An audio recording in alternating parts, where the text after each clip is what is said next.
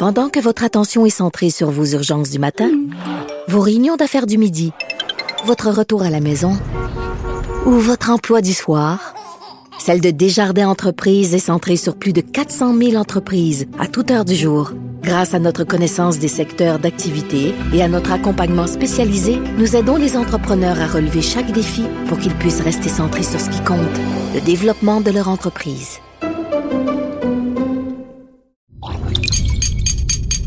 Cube Radio. Bonjour tout le monde, bienvenue à Deux filles en quarantaine. Aujourd'hui, on parle avec un neuropsychologue, Guillaume Dulude, qui est spécialiste dans les communications interpersonnelles. C'est vraiment quelqu'un, je trouve, qui sort des sentiers battus dans sa façon de voir la communication. Puis dans cette période de confinement, on a besoin de l'entendre. Entre autres, avec lui, on va aborder le sommeil parce qu'on est plusieurs qui commençons à avoir des troubles de sommeil. Ensuite, on va parler de l'importance de la communication parce que hum, on vit tous ensemble. Puis des fois, ben, euh, on dirait qu'on oublie qu'il faut quand même demander à l'autre comment il va et surtout écouter la réponse jusqu'au bout. Et comment on arrive à à passer au travers de cette période de crise sans trop d'égratignure. Alors, ça commence maintenant.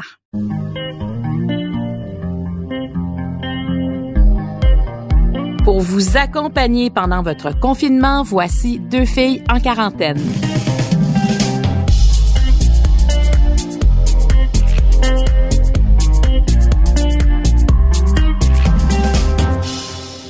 Alors, je sais pas euh, si vous êtes comme moi, mais disons que ce week-end, euh, quand euh, Monsieur Legault a parlé du CHSLD Aaron, où il y avait 31 décès et qu'il allait avoir une enquête policière, je pense que ça nous a tous un peu scié les jambes. Hein? C'est assez troublant d'apprendre ça parce que 31 personnes où on a l'impression que ces gens-là sont en sécurité, sont dans un lieu supervisé et finalement, ça arrive.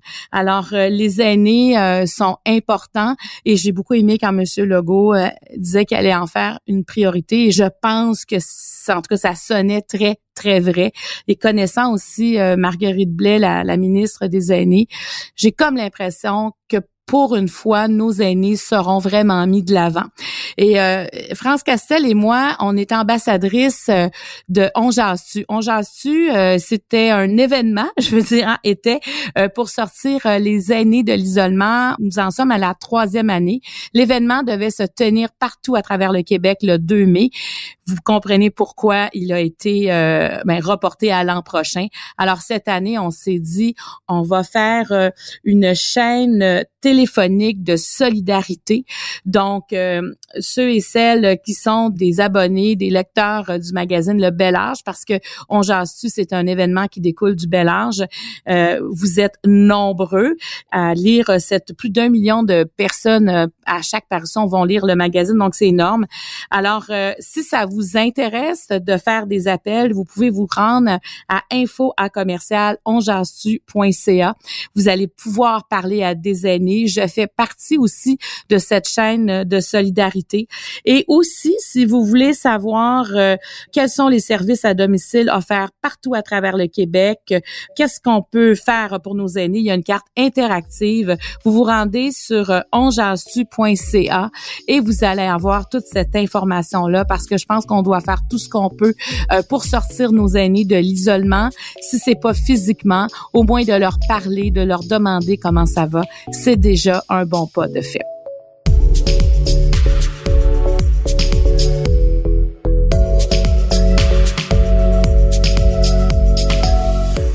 J'avais envie euh, qu'on parle de l'étape dans laquelle on est dans le confinement. Je sais pas si c'est pareil euh, pour vous autres, mais moi, je trouve que autour de moi, j'ai des amis pour qui ça commence à être très difficile au quotidien, c'est-à-dire euh, un peu de difficulté à meubler leur journée, beaucoup de problèmes de sommeil, donc on traîne de la fatigue. Puis cette impression d'être presque en guerre dans le sens où quand on sort dehors, il y a pas beaucoup de monde. Quand on va euh, faire ses courses, on attend en ligne, on est à deux mètres des gens. Euh, il y a partout, il y a des petits bandeaux, euh, presque comme si on était sur une zone de crime pour ne pas dépasser des lieux où on pourrait être contaminé. Mais en fait, je pense pense qu'on vit tous ça de la même façon. Aller à la pharmacie aussi, c'est compliqué. Donc, le moindre déplacement, on devient presque des suspects. Puis j'ai l'impression que quand on revient dans notre maison, on barre la porte, puis enfin, on se sent en sécurité. Mais c'est un état de vigilance quand même là qu'on a depuis plusieurs semaines. Alors, euh, j'ai invité, euh, vous allez voir, c'est quelqu'un que vous allez beaucoup aimer, j'en suis sûre, parce qu'il y a une façon de s'exprimer, une façon de nous faire comprendre la communication qui lui est unique à lui. Il a vraiment bien étudié ses affaires, surtout il a étudié sur l'humain, donc ça donne des bons résultats.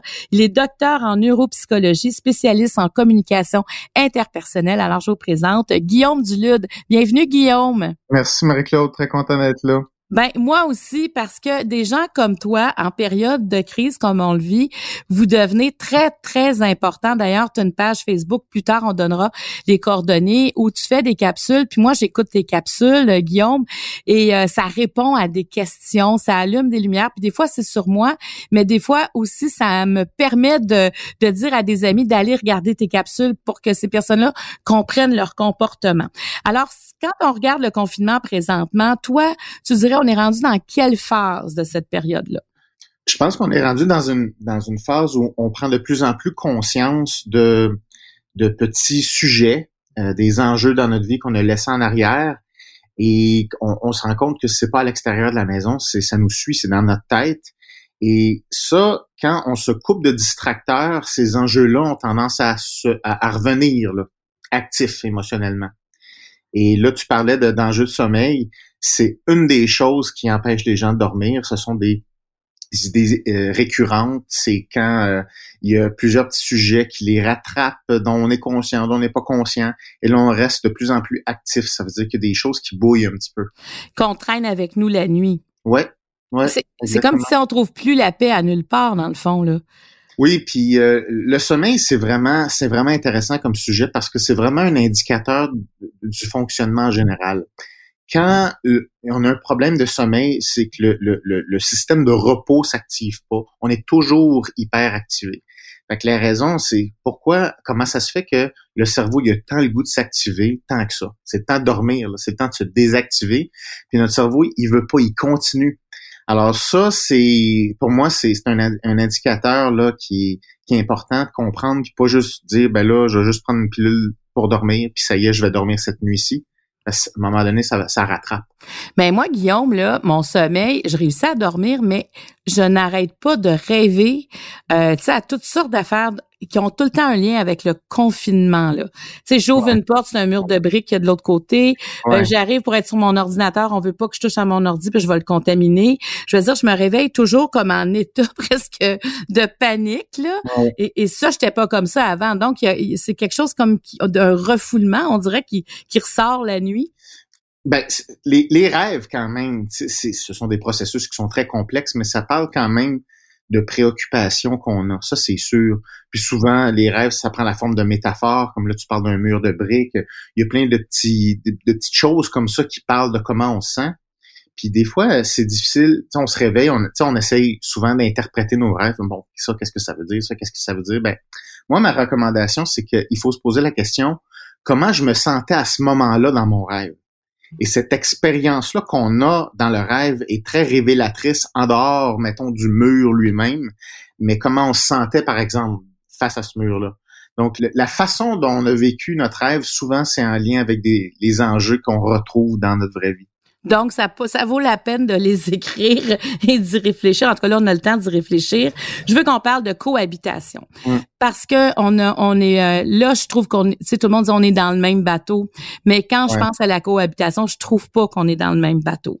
Parce mm-hmm. que si on est cinq dans un lieu qui est exigu et dont il y a trois enfants, trois jeunes enfants, je veux dire, pour les parents, c'est quand même exigeant. Si on est euh, deux adultes dans ce même cinq et demi là, c'est plus du tout la même chose déjà. Alors, qu'est-ce qu'on doit faire pour euh, pour pas laisser de traces entre les individus en lien avec cette longue cohabitation de confinement? Ben, c'est que deux espèces de scénarios extrêmes. Il y a, comme, comme tu viens de le dire, il y a plusieurs façons de vivre ça, le confinement. Ça dépend euh, de plein de choses, entre autres la, la, grandeur de notre maison, de notre appartement et le nombre de personnes. Ces deux facteurs-là vont jouer énormément. Comme tu, tu, tu, tu parlais qu'il y avait des gens là, que tu voyais qu'ils étaient un petit peu tombés au combat, là, qui allaient pas très bien cette semaine ou dans la semaine passée. Euh, c'est pas mal ça que je constate aussi des gens là, qui, qui normalement sont très très solides, sont très forts, même qui aident les autres. Euh, ils crachent comme ils, vont, comme, comme ils vont le dire eux-mêmes. Je, je, pense que j'ai entendu ça cette semaine trois fois. J'ai craché, j'ai craché, j'ai craché. Donc les gens à un moment donné s'écroulent sous une espèce de de pression. Cette pression-là est beaucoup reliée à l'impuissance qu'on sent dans cette situation-là. Cette impuissance-là peut être transférée aux relations ou aux gens immédiats autour de soi. Donc là, il y a deux scénarios. Il y a des gens qui trouvent ça très difficile parce qu'ils vivent vraiment seuls. Donc le confinement, c'est vraiment leur isolement à eux. Donc ça, c'est ils ont, une certaine forme de détresse qui s'accumule, qui est très unique à l'isolement quand tu es vraiment euh, seul. Et tu un autre qui est complètement différent, c'est que on a t'as pas ta propre espace dans une dans, un dans un appartement ou dans un logement. Il y a tellement de gens et c'est comme on se sent un petit peu coincé dans sa propre maison, donc ça fait augmenter beaucoup l'impuissance qui a une impact, un impact négatif euh, avec les autres personnes autour parce que c'est impossible de créer une relation positive si on n'a pas de petit territoire à soi sécuritaire. Qu'est-ce que tu conseilles à ce moment-là de, de je sais pas d'aller dehors euh, seul quelques minutes par jour ou bien de, de se perdre dans un livre? J'essaie de voir c'est comment on fait pour survivre à ça. C'est pas facile puis c'est un défi. Hein. Il n'y a pas hein, une liste de trucs 1, 2, 3, 4, 5 puis bingo là c'est pas pas comme une recette de gâteau. Hein. C'est on, est dans le défi sur une base quotidienne. Alors je pense qu'il y, a comme deux sphères quand on vit avec beaucoup de gens là mettons. La première sphère, il faut que notre cerveau sente qu'il y a un certain contrôle sur quelque chose, et particulièrement le contrôle sur le fait d'avoir un espace à soi. Ça, c'est super important. Fait on essaye, dans le fond, de recréer notre univers qu'on voyait à l'extérieur de chez soi, mais maintenant, il faut le rapatrier à l'intérieur. Bon, qu'est-ce que ça veut dire? Ça veut dire que quand on a plus de place, il y a des moments où il y a des espaces qu'on peut dire, là, j'ai la paix, je suis dans ma petite planète. Souvent, on n'a pas ça dans, des appartements. Puis moi, ce que je recommande, c'est refaire les espaces. C'est-à-dire qu'il y a une pièce, on a plusieurs pièces dans la maison. Si tout le monde a le droit de faire un peu n'importe quoi, euh, ou aller dans n'importe quelle pièce à n'importe quel moment, comme si il n'y avait pas la situation du coronavirus, ben c'est dur pour notre cerveau de dire ok ici je peux faire un reset. Donc souvent ce que je recommande c'est de réexplorer les pièces qu'on a puis faire des zones privilégiées euh, où est-ce qu'on l'on est seul, on a un espace à nous. je vais donner un exemple qui va avoir de l'air très drôle. Des fois, on n'a pas beaucoup de place, puis euh, avec, avec un client la semaine passée, je suggérais de littéralement faire, faire des petites tentes, des petits murs avec une espèce de rideau. Tu, comprends? Tu, sais, tu ouais, avec un petit rideau. Mentalement, tu es comme coupé du reste de la pièce, puis ça, c'est ton petit coin à toi de ressourcement. Alors, les mini-coins de ressourcement, psychologiquement, ça fait une grande différence. Quand on sent qu'on n'a pas de territoire à nous, le cerveau aime pas vraiment ça, puis il y a de la misère à reprendre le dessus en se retrouvant puissant dans une zone de contrôle. Ça, là, c'est assez fondamental, ce que tu viens de dire. Puis je pense qu'il faut qu'on en soit conscient. Tu sais, parce que j'ai comme l'impression que des fois, il y a des gens que il y, a, comme des émotions qui montent et ils ont, ils ont de la misère à mettre le doigt sur le pourquoi. Mais c'est sûr que la notion d'espace doit faire partie de ça quelque part. Donc, faut s'interroger, puis faut se permettre, comme tu dis, de, je veux dire, de, de se faire des cloisons qu'on n'avait pas avant, de, de rendre ça ludique aussi. On peut rendre ça ludique. Ça n'a pas besoin d'être grave façon qu'on le fait.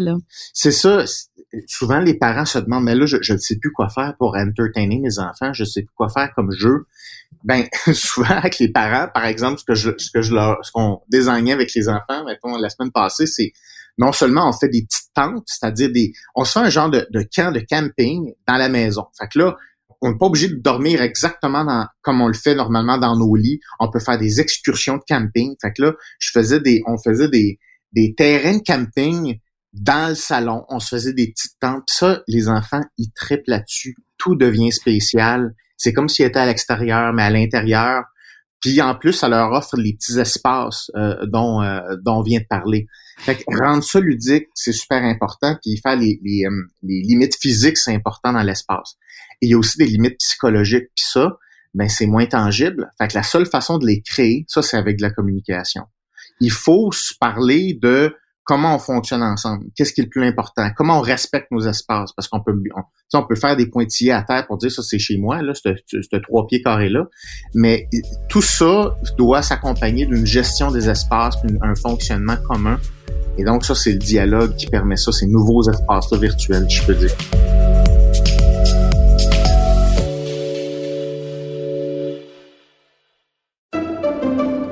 Pendant que votre attention est centrée sur vos urgences du matin, vos réunions d'affaires du midi, votre retour à la maison ou votre emploi du soir, celle de Desjardins Entreprises est centrée sur plus de 400 000 entreprises à toute heure du jour.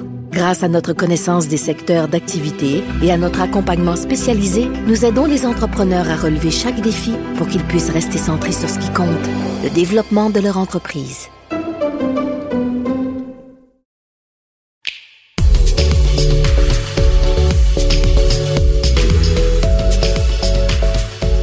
Bon, mais Guillaume, tu sais, si on dialoguait pas beaucoup avant, ça veut pas dire qu'on va devenir des petits champions du dialogue là, pendant le confinement.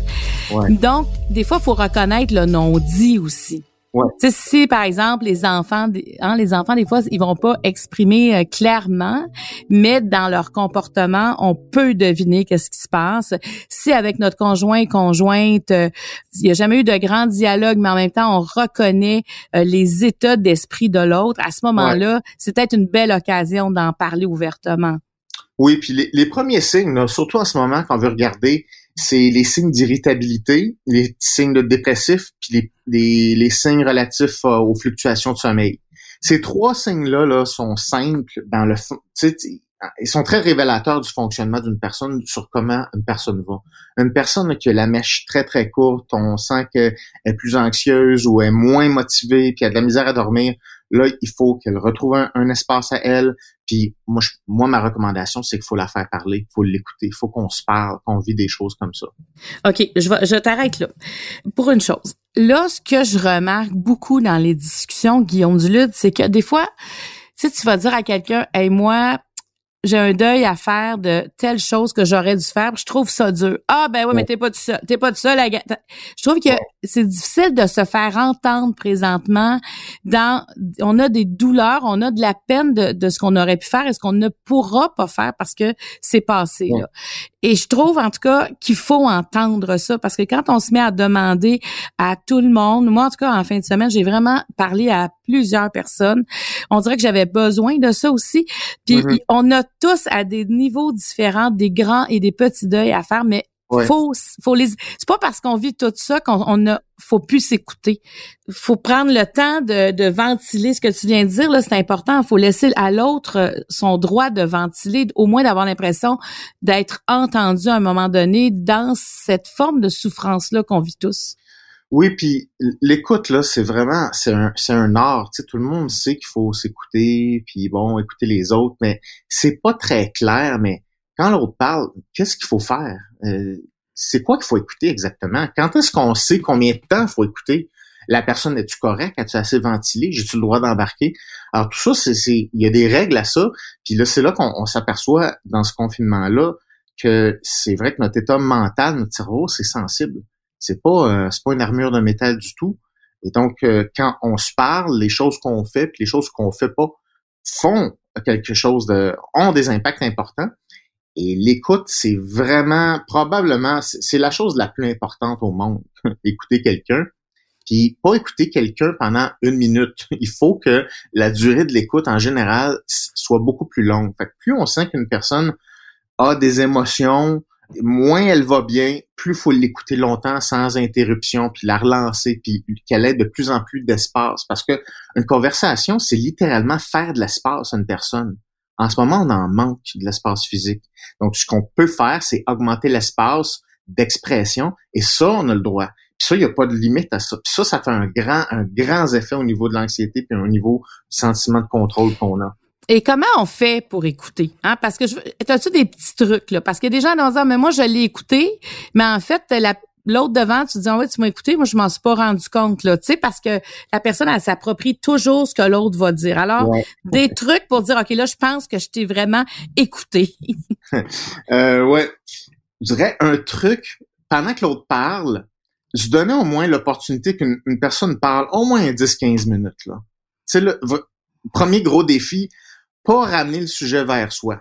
Avant, mm. tu donnes ça, c'est un gros défi, effectivement, de pas ramener ça vers soi. C'est ça. On dit, OK, là, là, c'est l'autre que le spotlight. Après ça, je vais le prendre. Fait que là, on commence par pratiquer ce choix-là. Faut que ce choix-là soit clair un petit peu, là, tu sais. Mm-hmm. Parce que, tu sais, veux pas, quand, quand, on partage des choses communes, une personne d'une phrase, ton cerveau, il sait qui est d'accord, qui est pas d'accord, qui résonne émotionnellement avec ça, puis il a le goût de dire moi aussi, moi aussi. Mais on va, là, on va se réserver ce droit-là de le dire, mais après. on va ramener ça à soi après. Fait que la première chose, c'est vraiment focuser sur l'autre personne et c'est pratiquer des reformulations. OK? Une fois par deux, trois minutes, là, essayer de reformuler c'est quoi l'essence de ce que tu as compris que l'autre voulait te dire? Pas une, pas une question, pas un conseil, pas un commentaire. Vraiment une espèce d'accusé-réception de dire c'est quoi les points les plus importants pour la personne en face qu'elle a voulu me dire?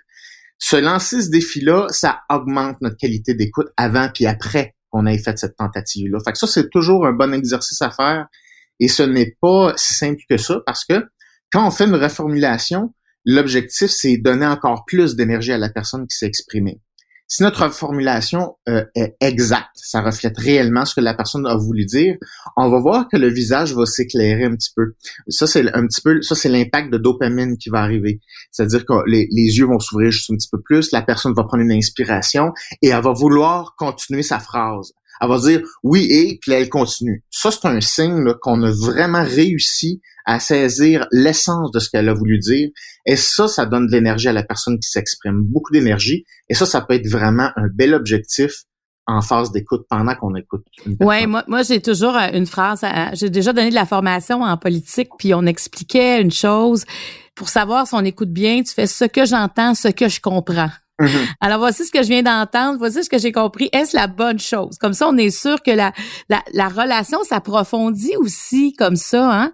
C'est quand on a une qualité d'écoute et que la personne se sent entendue et que l'autre aussi l'a écouté, il y a quelque chose qui se passe qui devient de l'ordre de l'intime entre les deux. Je parle pas d'intime amoureux, je parle d'intime relationnel.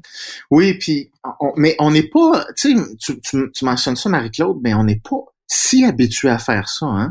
Non. On n'est pas tant que ça habitué à se parler à ce niveau-là. Normalement, on se raconte des événements. Ok, une grande partie des dialogues quotidiens qu'on a, c'est on se raconte des événements quotidiens.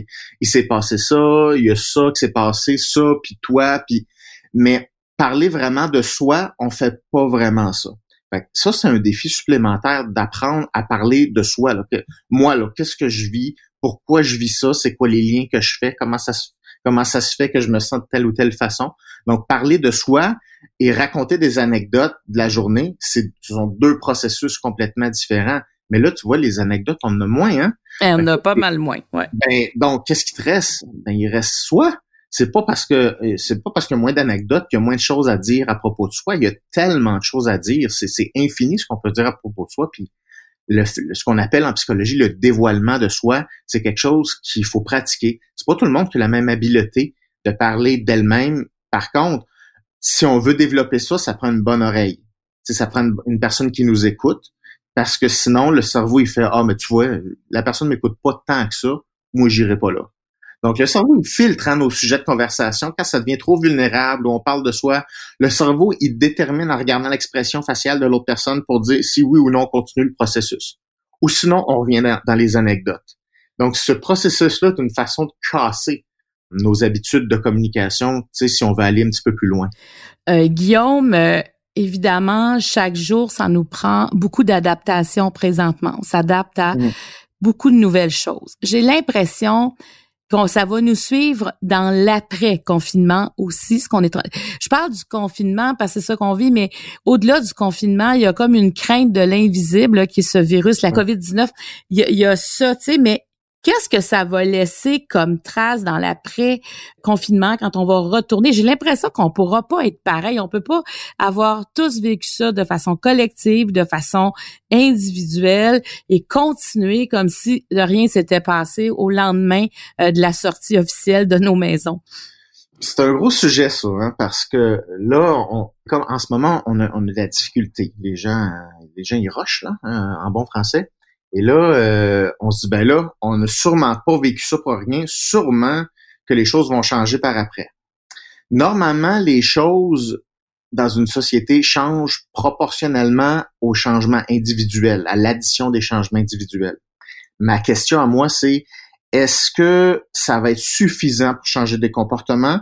Et si oui, lesquels? Parce que les humains, ils ont tendance vraiment à faire des changements s'ils souffrent assez.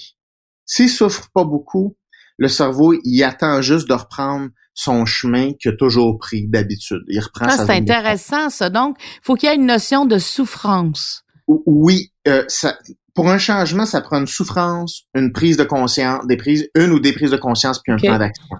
Ma question, c'est est-ce qu'on a ces trois éléments-là? Souffrance, oui, là, on commence à le sentir.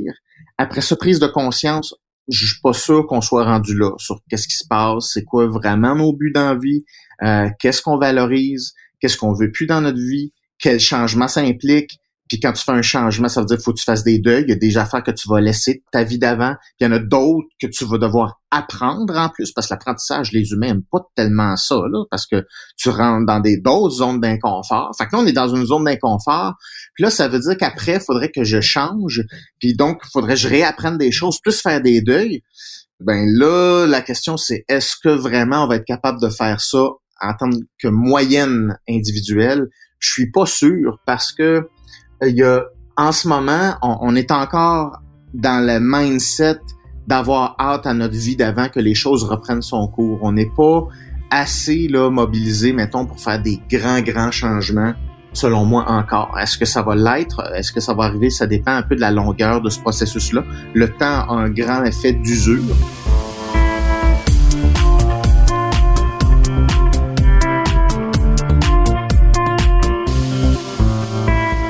Moi, Guillaume, j'ai beaucoup, j'ai beaucoup de gens autour de moi qui sont dans le milieu artistique. le milieu artistique, euh, bon, dans le domaine du spectacle, entre autres.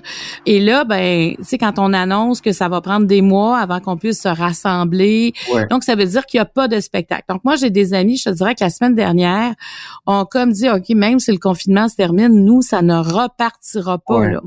Et là, tu sais, je pense qu'il y en a beaucoup qui vont vivre ça plus que ça va, là, tu sais, qui vont dire, ok, finalement, mon emploi sera plus jamais le même, ça va changer. Je pense reprendre mon emploi, mais ça va reprendre plus de temps. Je trouve que là, ces gens-là ont été gravement déstabilisés euh, au cours des derniers jours. Tu sais, je vais terminer comme ça, mais qu'est-ce qu'on peut leur dire à ces gens-là pour qu'ils se raccrochent à quelque chose? Là, tu as dit plan d'action. J'ai comme l'impression que ça peut faire partie peut-être des choses qu'on doit leur dire, de laisser leur... Euh, tu sais, c'est comme de se faire une nouvelle peau à quelque part, là, tu sais, de de revoir leurs priorités peut-être? Oui, c'est ça. Ce qui est difficile, c'est, je pense que peu importe qu'on soit un artiste ou qu'on a de on ait de la difficulté en ce moment, le cerveau, ce qu'il a besoin, c'est, ça y prend un sens. C'est, il faut qu'il trouve une raison de se raccrocher à pourquoi il vivrait ça, cette journée plate-là, ou cette, ce mois plate-là, euh, en ce moment. Il faut y donner une raison. Moi, ma recommandation, c'est tout le temps augmenter les zones de contrôle. Puis les zones de contrôle, ça part par de la planification. Je pense qu'il y a deux stratégies. Il y a une stratégie d'énergie court terme qu'on doit avoir sur une base quotidienne. A une stratégie moyen-long terme qu'il faut aussi développer parce qu'il va y avoir un après-COVID. La stratégie court terme, c'est qu'il faut s'assurer qu'à tous les jours, on a eu un petit peu de fun, on a eu des émotions positives, on a fait quelque chose de plaisant pour soi. Moi, je pense que c'est important euh, le cerveau, il a besoin de stimulation. On, est en relation avec soi, puis on a besoin de se donner des choses à soi-même sur une base quotidienne. Et des activités qui nous font sourire, ça nous en prend tous les jours. Une prescription, là, euh, aussi cocasse, euh, ça, peut se paraître, faire des activités qui nous font sourire. Quand le cerveau sourit, tu peux, il, il fait pas semblant. Il y a un retour euh, de sérotonine, il y, a un, retour de dopamine, il aime son activité. Fait qu'à court terme, faut trouver toujours des stratégies sur comment je, je vais sourire moi aujourd'hui. Fait que ça, c'en est une recommandation. Mais ça peut pas être que ça. Il faut additionner ça d'une autre stratégie. C'est dire, bon, c'est bien beau sourire aujourd'hui, mais là, il faut que je me serve de cette période-là spéciale pour propulser mon futur. Moi, ma recommandation, c'est, OK, tant qu'à être confiné, on va utiliser le confinement pour euh, préparer l'après-COVID, c'est-à-dire sa vie après. Qu'est-ce que je veux mettre en place? Qu'est-ce que je veux vraiment faire? Quel genre d'emploi j'aimerais vraiment faire? Là, j'ai un break, là. j'ai la chance de remettre plein de choses en question sans conséquence à court terme. J'ai du temps pour penser à ça. C'est extraordinaire. Peut-être que ça arrivera plus jamais cette période-là. Qu'est-ce que je veux changer? C'est quoi les objectifs que je veux atteindre, moi, dans ma vie? Les choses le fun, les choses sérieuses, puis les choses moins sérieuses.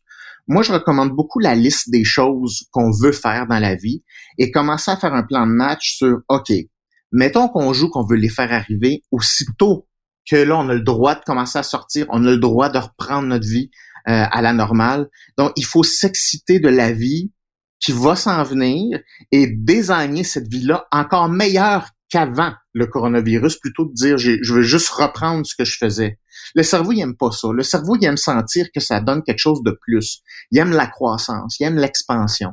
Fait qu'il faut faire plaisir à notre cerveau. Fait qu'on lui dit, OK, on va amener notre vie à un autre niveau, on va la désigner, justement grâce au COVID qui nous a appris à, nous ennuyer de notre propre vie, si on peut dire, mais je vais m'en ennuyer pour vrai.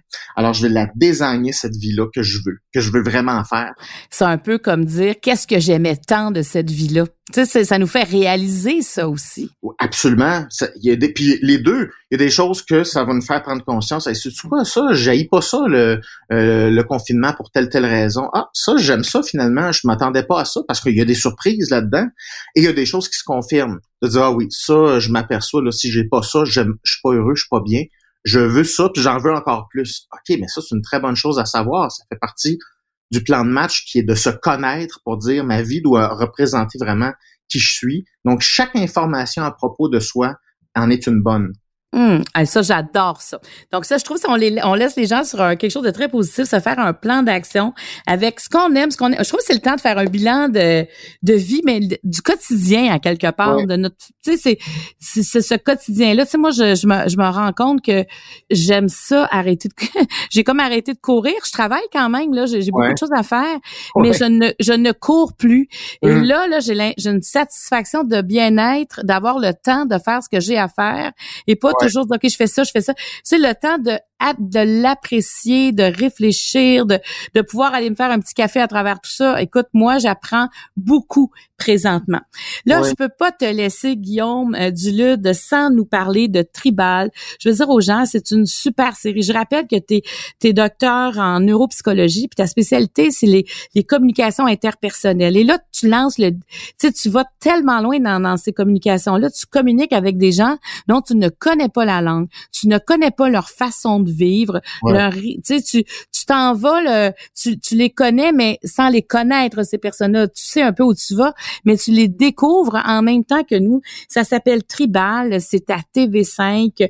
Et raconte-moi comment t'es venu cette idée d'aller à la rencontre de tribus nomades, puis partout, là. Premier épisode est en Tanzanie, le deuxième est en Mongolie. Il y en a d'autres. Alors, comment t'es arrivé à ça? Ben, ça, ça, ça, date de loin. Hein. J'ai commencé à faire mon premier voyage euh, autour du monde quand j'avais 20 ans. Puis je suis parti avec une caméra. Puis j'avais même pas de but clair. Je voulais juste filmer un petit peu ce que je faisais. Euh, ça avait toujours été mon, rêve faire des expéditions, voyager, faire du backpack, dormir à terre. Tu sais, j'ai toujours voulu voyager puis voyager avec des défis. Puis euh, quand j'avais 20 ans, je suis allé dans ma première expédition en Afrique. Euh, j'ai vécu avec des Maasai un, bout de temps. Et ça, pour moi, ça a été le, grand déclic qui m'a amené à, faire ça en partie dans la vie. Autant la psychologie que film d'aventure, expédition et des tribus. Puis depuis une quinzaine d'années, ben je suis allé dans d'autres tribus, j'ai documenté ça et j'ai continué à faire des films jusqu'à ce projet-là tribal qui, est le dernier projet, là, puis celui dont je suis le plus fier actuellement. Ah, c'est extraordinaire. Les images sont magnifiques. Moi, je dis à tout le monde, regardez ça en famille. Euh, moi, l'autre fois, c'est ce que j'ai fait. Puis il y a personne qui a décroché. Puis on dit, mais mm-hmm. mon Dieu, comment ça se fait qu'il a pas peur? Ah, mais non, finalement, ils sont gentils. Tu sais, t'arrives quand même dans des peuples qui vivent dans des régions très, très éloignées. Puis on te voit arriver là-dedans tout en douceur. Tu, tu sais c'est quoi la vulnérabilité. Tu, sais, tu, tu, tu joues tout le temps avec ça. Fait que c'est toi, faut qu'ils se montrent toujours vulnérables, dans le fond, pour être capable de t'intégrer dans... Hein, pas là en dominant, mais on voit tout ce que tu nous dis, tu l'exerces, c'est magnifique. Ben, je suis content, je suis content que tu aies aimé ça, euh, toi et ta famille. Euh, on a des bons commentaires, puis tu sais, le, l'angle du show, c'est de parler des choses vraies, tu sais, des choses humaines, des choses euh, auxquelles on, peut tous se reconnaître, même s'il y a des différences. Et comme tu comme tu le mentionnes, Euh, puis tu vois, ça fait beaucoup de lien avec le confinement. Hein, je m'aperçois ce que tu me racontes là parce que souvent dans des dans des sociétés traditionnelles, ils ont une maison avec une pièce, puis ils rentrent huit, neuf personnes là-dedans, et donc sont très très confinés au niveau de leur espace.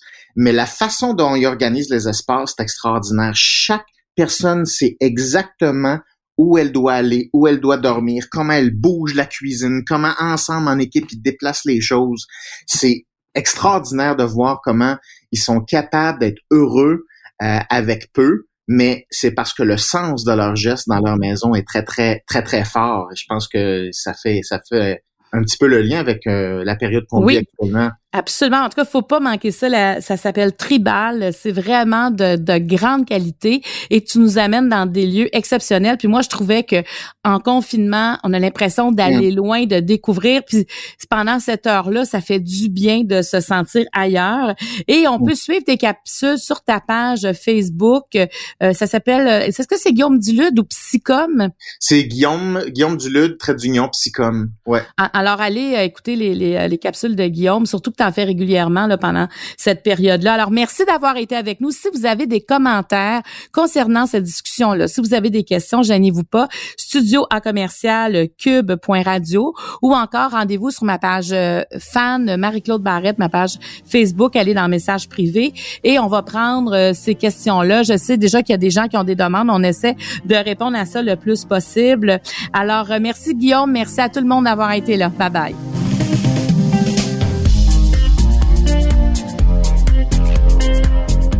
Je tiens à remercier toute l'équipe qui nous permet de réaliser ce balado.